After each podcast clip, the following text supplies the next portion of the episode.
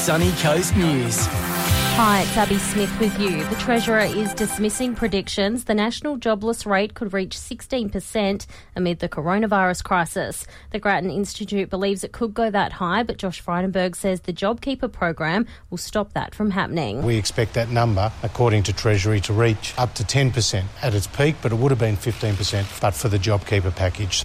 To overseas, a female police officer is one of 13 people to lose their lives, including the suspected gunman in a deadly 12 hour rampage in Canada. It's believed a 51 year old man drove to several locations across the province of Nova Scotia in a police car. Commanding Officer Assistant Commissioner Lee Bergerman says the officer who was killed was an incredible friend and colleague. We have lost Constable Heidi Stevenson, a 20 year, 23 year veteran of the force who was killed this morning while responding to an active shooter incident. Heidi answered the call of duty and lost her life while protecting those she served.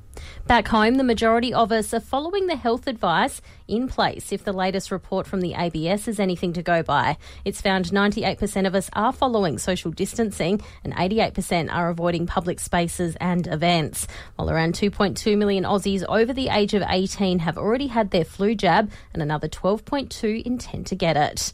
And a meteor shower is expected to be visible on Wednesday and Thursday this week, but just keep those fingers crossed for some clear skies to be able to see it.